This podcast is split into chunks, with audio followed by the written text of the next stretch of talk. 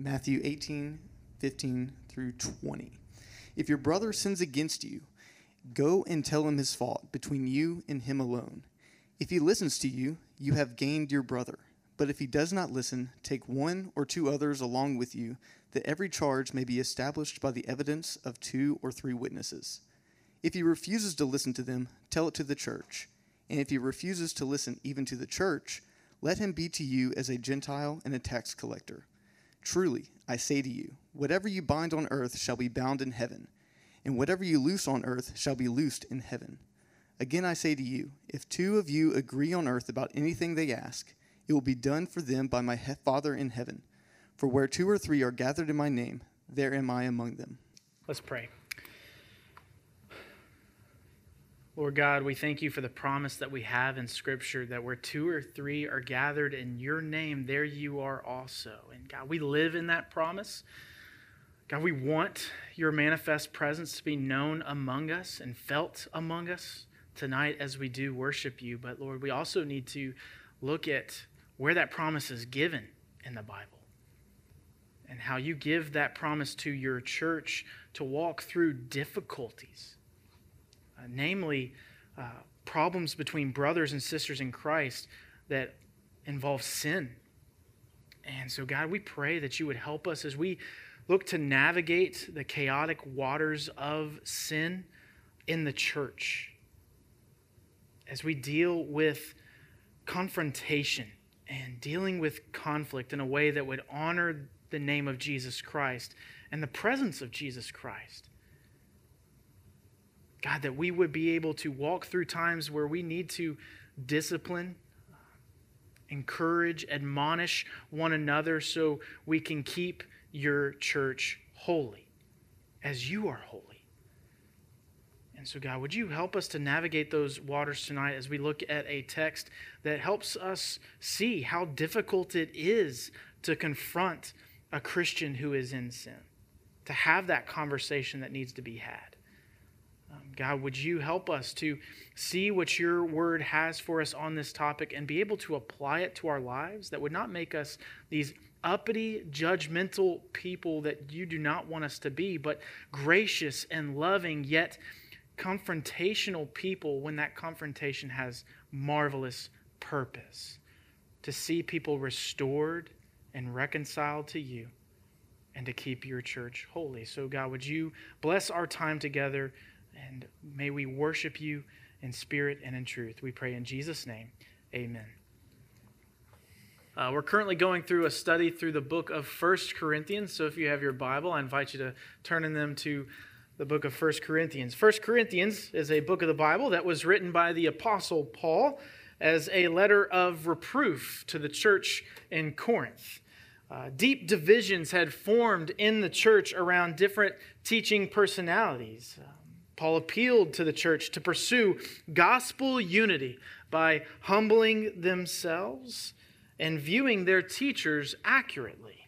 Uh, not to put them on a pedestal as some great rhetoricians, as was common in Corinth, but as mere messengers who faithfully communicated the wisdom and the power of God.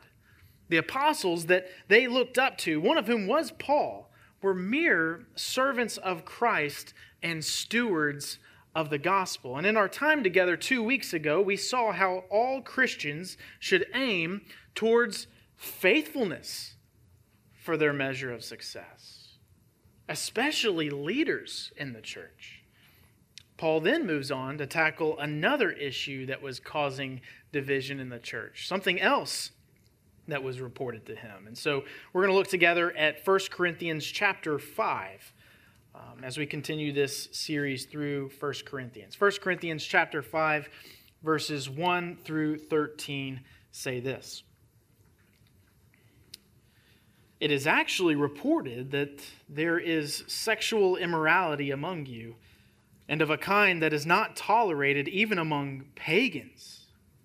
For a man has his father's wife. And you are arrogant. Ought you not rather to mourn? Let him who has done this be removed from among you. For though absent in body, I am present in spirit, and as if present, I have already pronounced judgment on the one who did such a thing.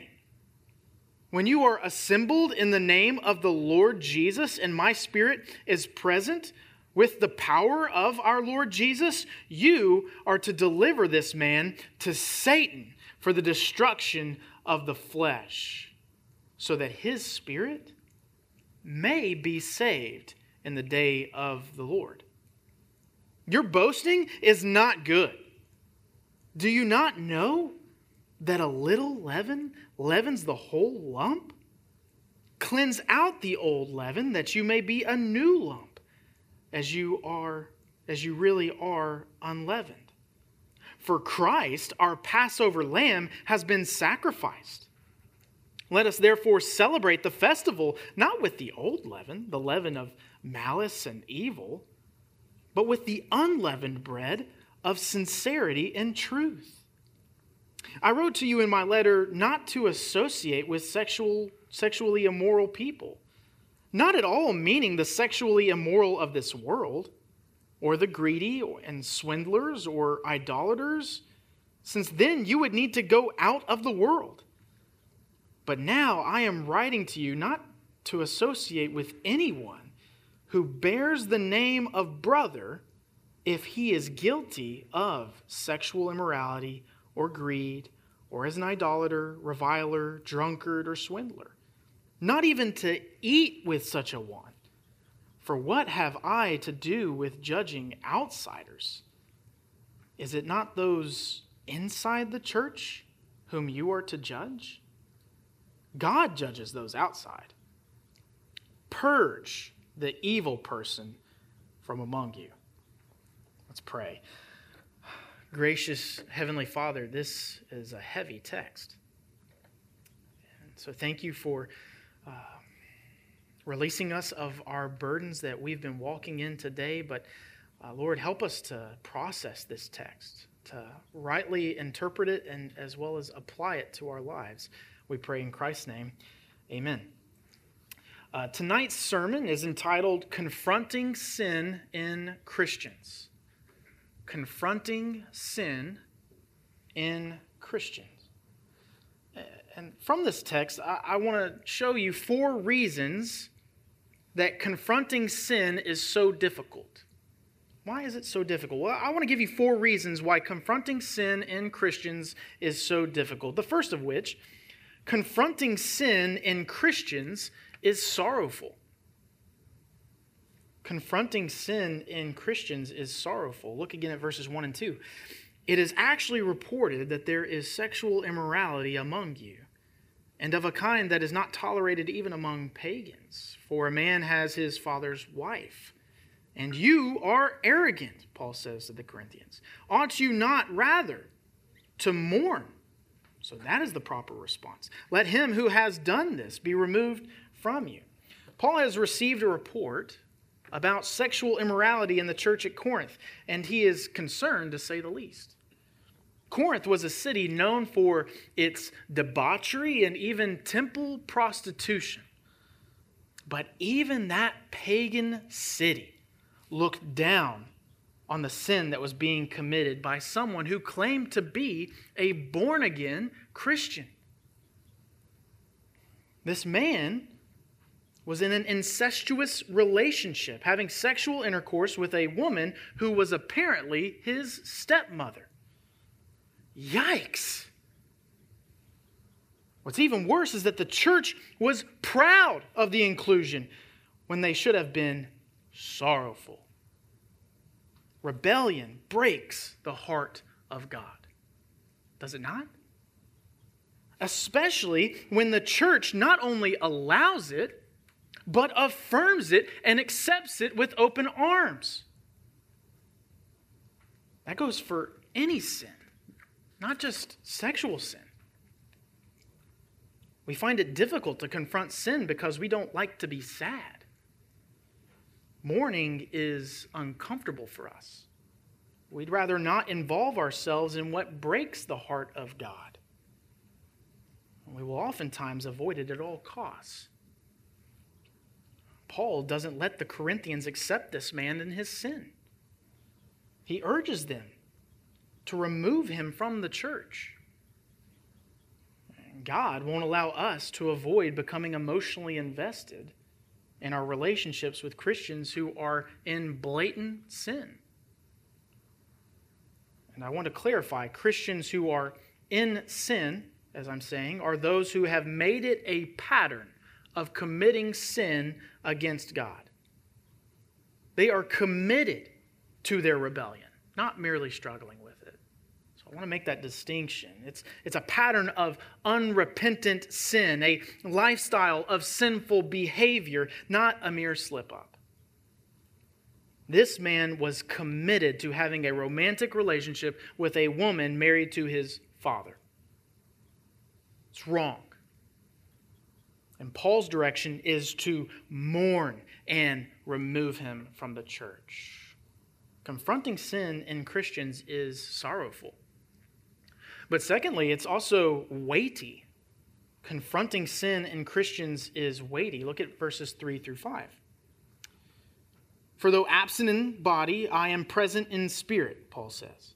And as if present, I have already pronounced judgment on the one who did such a thing.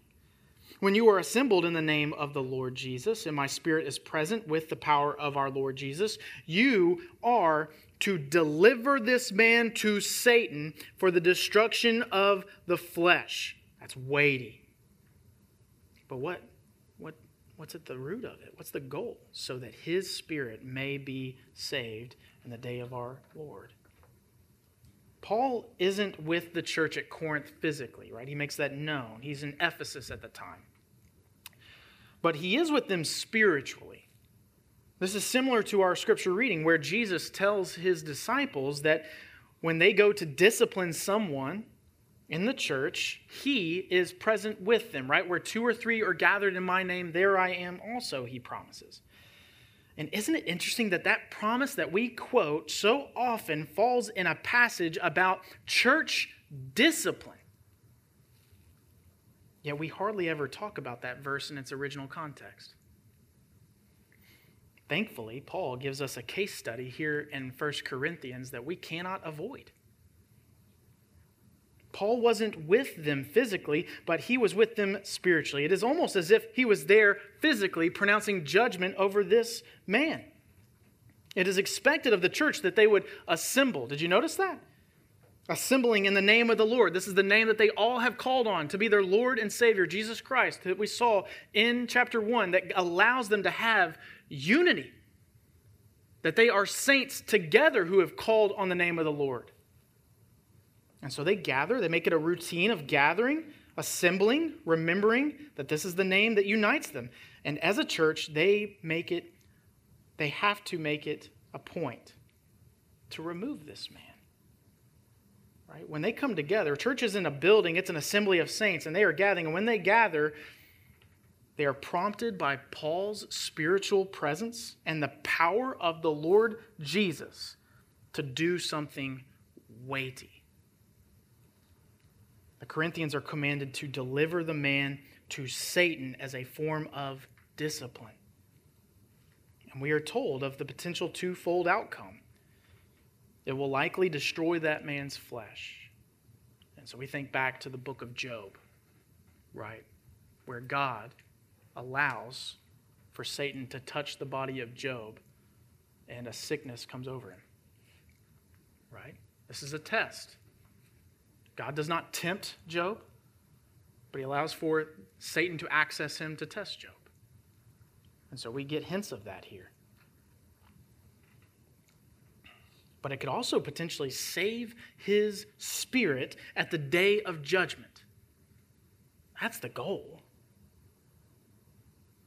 It's weighty, right? Because eternity is at stake. Our enemy, Satan, comes into play to torment someone outside the will of God. And in God's economy, that may just be what sends the unrepentant sinner towards repentance, to turn him from his sin. It's weighty. Third, confronting sin in Christians is purposeful. It's purposeful. We see that in verses 6 through 8.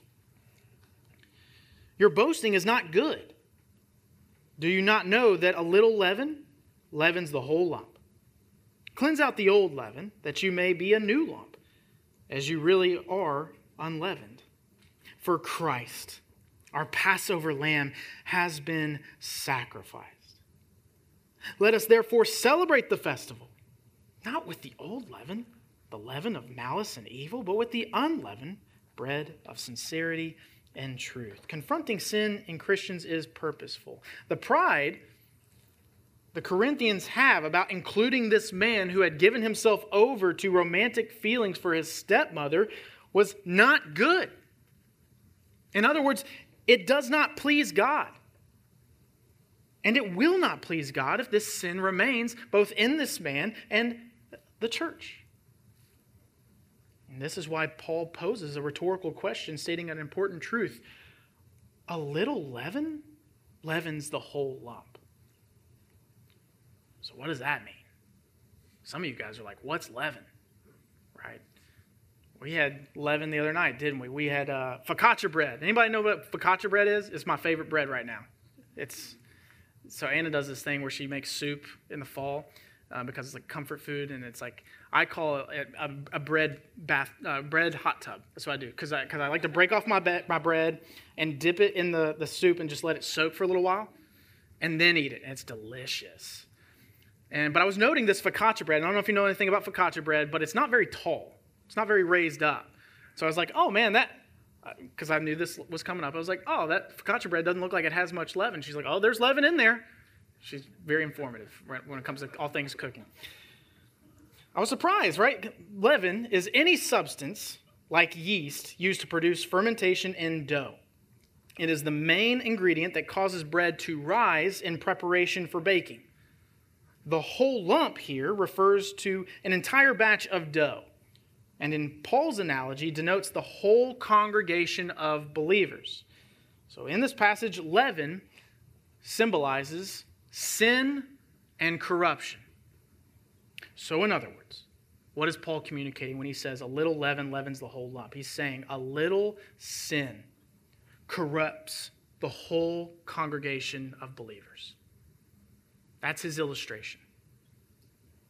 A little sin corrupts a whole congregation of believers. So Paul commands the church to cleanse out the old leaven and be a new lump with no leaven, no sin. Paul's reason for this is that Jesus, the Passover lamb, as he calls him, has been sacrificed. Jesus indeed is our Passover lamb. When Christ died on the cross, his blood was spilled to protect us from God's wrath. Just as in the book of Exodus in the Old Covenant, the blood spread over the door frames of the Hebrews' home protected them in Egypt during what was called the Passover. We, we, when we do the hard work of confronting Christians in sin, we are honoring the sacrifice of Jesus. We are addressing sin that Jesus died for and holding Christians accountable to confess and repent of that sin so that the church may be kept holy. Thus, there is a great purpose in confronting sin in Christians. And much like anything with purpose, it is difficult. It is difficult. And then the fourth reason confronting sin in Christians is difficult is that it's messy. It's messy. And we see that in verses 9 through 13. I wrote to you in my letter not to associate with sexually immoral people. Not at all meaning the sexually immoral of this world or the greedy and swindlers or idolaters, since then you would need to go out of the world. But now I am writing to you not to associate with anyone who bears the name of brother if he is found guilty of sexual immorality or greed or as an idolater, reviler, drunkard, or swindler, not even to eat with such a one. For what have I to do with judging outsiders? Is it not those inside the church whom you are to judge? God judges out those outside. Purge the evil person from among you. Confronting sin in Christians is messy. Paul continues to draw on this illustration he has made to present a better way for the Corinthians. He directs them to celebrate the Passover festival with the unleavened bread of sincerity and truth. That's what he's given them to aim for. But it's hard work, right? Because they cannot and should not celebrate the festival with the old leaven of malice and evil. It's, it's two very different ways to live sincerity and truth, or malice and evil. In verse 9, we see that Paul wrote a letter to the Corinthians prior to what we know as 1 Corinthians. And in it, he warned them not to associate with sexually immoral people. But as he goes on, he clarifies that, that he did not mean sexually immoral people in the world because then it would be hard to associate with anyone, right? You'd have to pack up your bags and go be a hermit out in isolation somewhere to try and get rid of that. Paul's concern, as he continues to nuance his instructions, is that the Corinthians would abstain from associating with anyone who bears the name of brother. What would make them a brother? It's that they're children of God, brothers and sisters in Christ. And if they bear the name of brother, yet are guilty of sexual immorality, greed, idolatry, reviling, drunkenness, or swindling, uh, scheming, that they are not to associate with them.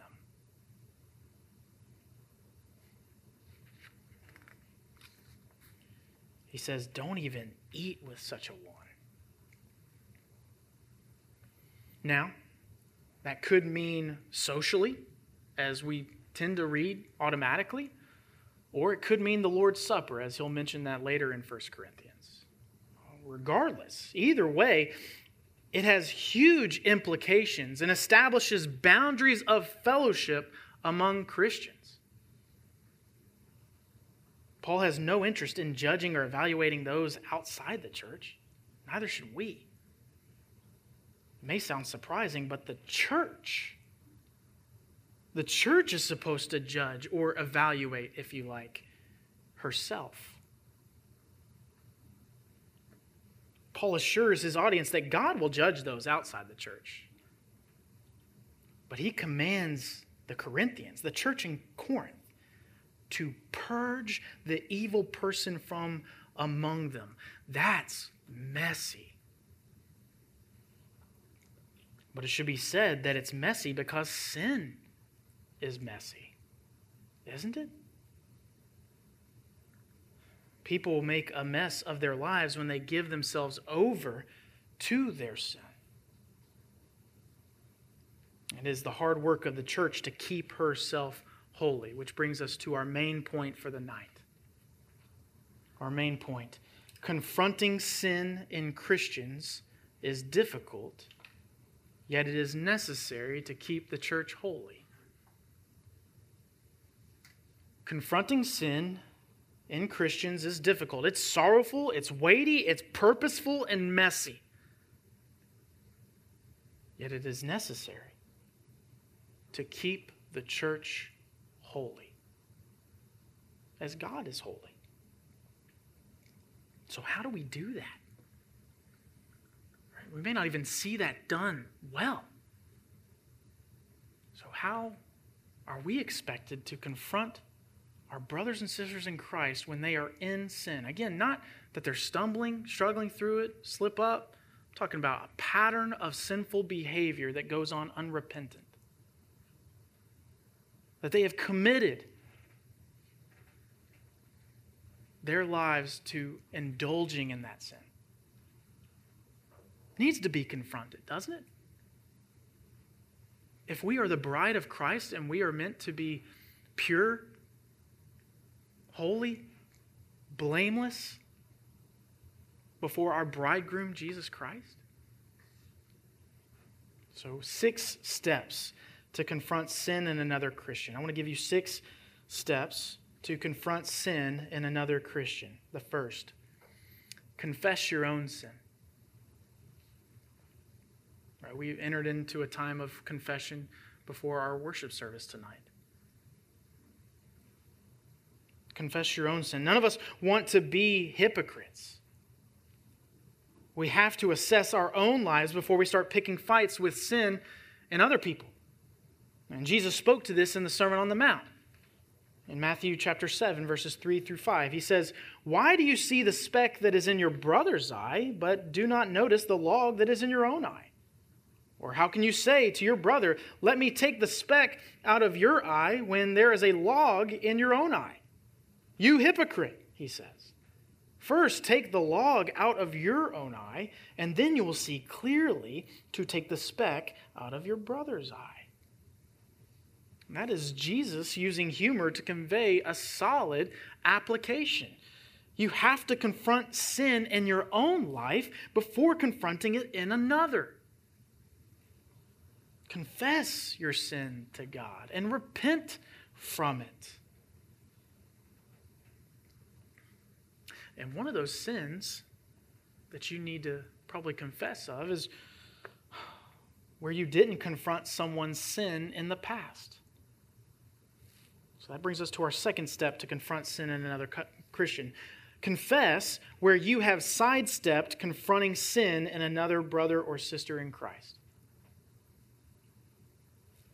Confess that sin specifically.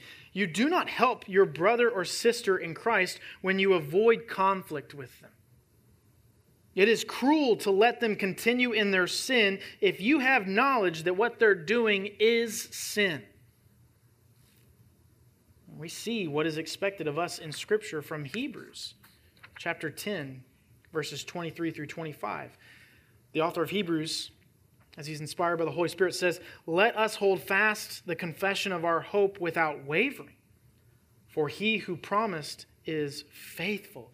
And let us consider how to stir up one another to love and good works, not neglecting to meet together as is the habit of some, but encouraging one another, admonishing one another, and all the more as you see the day drawing near. Two things are expected of us as Christians in light of these two verses. One, the author says not to neglect meeting together as some make it a habit of doing. I'll say this right now. I was joking about Need to Breathe earlier. Our brothers and sisters who enjoy good musical talent on a Wednesday night are not in sin because we feel their absence because they come on a regular basis. I love those people. And honestly, if I wasn't pastor of the young adults ministry, I might be there myself. No, they're not in sin. It's the people who are born again Christians and yet neglect the gathering of the saints on the Lord's day who are in sin. It is expected of us that we would meet with other Christians routinely almost continually as we see the day drawing near. And it's because we need it. The question is do you realize you need it? And two, we are expected to stir one another up to love and good works. We must encourage and admonish one another. That is to challenge sin in each other's lives with the gospel. That's what is expected of us in light of this verse. That we would meet together and we would be intentional about challenging sin in each other's lives with the gospel we have accepted. Why? Because the day of judgment is drawing near. Isn't that Paul's point? He's mentioned the day of judgment twice in the last two chapters from 1 Corinthians, and he does so again in 1 Corinthians chapter 5. It is expected that we meet as a church and that we do battle alongside each other. And many of us have punted on that battle as we let our Christian friends go on living and giving themselves over to sexual immorality, greed, schemes, idolatry, and drunkenness and more. We must confess where we've side, sidestepped confronting sin in people we say we care about. So we confess that. Third step conform your emotions to feel accurately about sin. Conform your emotions to feel accurately about sin. When confronting sin in our fellow Christians' lives, we should feel sorrowful and weighed down, right? We, we've assessed that from the text. Paul makes it clear that we are to feel the weight of sin in others in his letter to the Galatians. He says in Galatians 6, uh, chapter 6, verse 2 Brothers and sisters, if anyone is caught in any transgression, you who are spiritual should restore him in a spirit of gentleness. That's important. Keep watch on yourself, lest you too be tempted. And here's what he says Bear one another's burdens, and so fulfill the law of Christ. Sin is so awful and repugnant to God that it cost the life of Jesus. We must feel the sorrow that the sin in our brother or sister sent Jesus to the cross. We don't really want to think about that, but it's, it is something we need to think about, process, and force our feelings to follow us in. You may say, Cross, how do I force my feelings to follow? I'm so used to letting them lead the way.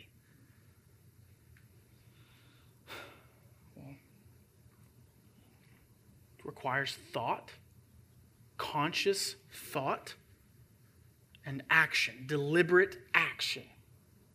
For example, prayer and fasting. Prayer and fasting. When we pause to reflect on the reality of what that sin in a brother or sister in Christ did to Jesus and then intercede on behalf of that person in prayer, it moves us emotionally. Right? Prayer does things to see God move, prayer also does things to see us move. It should move you emotionally when you intercede the throne room of our triune God on behalf of somebody who wants nothing to do with him especially if they call themselves a Christian. But not only that, fasting. We when we abstain from food for a day so that our body groans, we conform our emotions to feel accurately about sin. That when you feel that hunger pain, that your body groans and you are conforming your emotions to feel what they should feel when it comes to things of sin and spiritual matters. And while we're in that burdened state of sorrow, we step forward, concentrate on the purpose behind confrontation. Concentrate on the purpose behind confrontation. The end goal of confronting our brothers and sisters in their is their restoration to Christ and holiness in His church. It's that they might be restored in their relationship with Jesus and that the church would reflect His holiness. We want to see them restored in their relationship with Jesus by way of repentance and that he or she would resemble Christ in the local church. And that's what we read in Matthew's gospel for our scripture reading, isn't it? When Joel read Matthew chapter 18, verse 15. If your brothers, if your brother sins against you, go and tell him his fault between you and him alone. If he listens to you, here's your reward. You gained your brother. The goal is that we would regain a brother who was wandering. But regardless of what he decides, whether that is to continue in his sinful lifestyle or repent, the concern is for the holiness of the church. Which is why Jesus goes on to say, But if he does not listen, take one or two others along with you, that every charge may be established by the evidence of two or three witnesses. If he refuses to listen to them, tell it to the church. And if he refuses to listen even to the church, the assembly, the gathering of the saints, the ecclesia, let him be to you as a Gentile and a tax collector. Why does the church have to get involved? Why do they have to shun him if he refuses to repent? It's because he's not pursuing a life of holiness. And the bride of Christ, the church, is meant to live out her reality, the reality of her purity. Right? She has been declared righteous by the saving work of Jesus. So she must live in a manner worthy of the gospel that has saved her. Our shared goal as the church is to live out that holiness that Jesus has purchased for us by his blood as our Passover lamb that has been sacrificed. And when someone in the church blatantly conducts themselves in a, a manner unbecoming of a Christian, yeah, he or she must be purged. But this is only after attempts have been made to restore them by way of willful repentance. Step five call on the Lord for wisdom and power to handle those conversations. Call on the Lord for wisdom and power to handle those conversations. Confronting another Christian in their sin is messy and it is weighty. And if we try to do it on our own, we will fail miserably.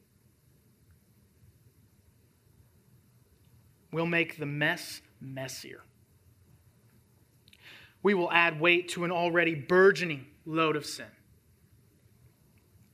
We need the wisdom and the power of God. Fortunately, that is what we have with the gospel. And that's what Paul has explained to the Corinthians earlier that the gospel is the wisdom and power of God to those who are being saved. It confounds the prideful, it weakens the worldly. And we have access to it. Because he says in 1 Corinthians chapter 1 verses 23 through 24, we preach Christ crucified. That's his summation of the gospel. A stumbling block to the Jews and folly to Gentiles. But to those who are being called, to those being saved, both Jews and Greeks, Christ and Him crucified, that is the power of God and the wisdom of God. We call on God to provide us the wisdom and the power of the gospel. That He would go before us in our conversations and reign supreme we ask God to do what He enjoys doing, and that's reconciling people back to Himself. The gospel is the only answer to fighting sin. So we tap into the wisdom and power of God to confront those who call themselves Christians and at one time agreed to follow Jesus with their lives and yet have established a pattern of practicing lawlessness. We pray that the Lord would soften their hearts to be reminded of the gospel. And then finally, step six confront sin in the Christians you know well enough to speak into their lives. Confront sin in the Christians you know well enough to speak into their lives. This is what we've been working towards it's easily the hardest part. but if we've done the prep work, it may end up saving someone's life. We must confront sin in the Christian, but where do we start? Do we interrogate any old person who claims to be a Christian we see doing something we disagree with? No, don't start there. No, we don't do that.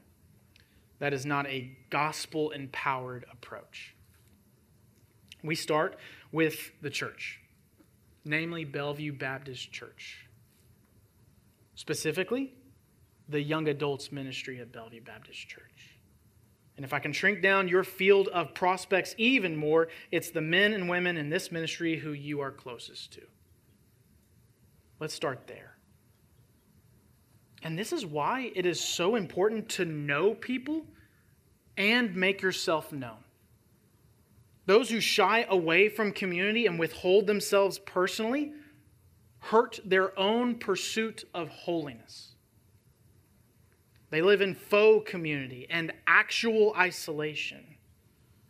When you make yourself available to meet brothers and sisters on a regular basis, you invite corrections that will make you more like Jesus. And simultaneously, you are able to offer up the same kind of corrections to men and women that you know full and well have professed faith in Jesus and yet may be living in sin. You are able to walk through these steps, confront sin in other Christians, and even receive correction when it's your turn. Confronting sin in Christians is difficult work, right? We've seen that. It's sorrowful. It's weighty.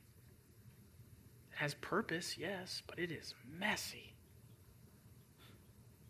It's difficult work, but it's absolutely necessary in order to keep the church holy. So may we access the wisdom and the power of God to confront and correct our brothers and sisters in Christ when they are in sin. And we live in the hope that Paul mentions at the beginning of this book, 1 Corinthians. We have hope that the Lord Jesus Christ will sustain us all to the end, guiltless in the day of our Lord Jesus Christ. Amen.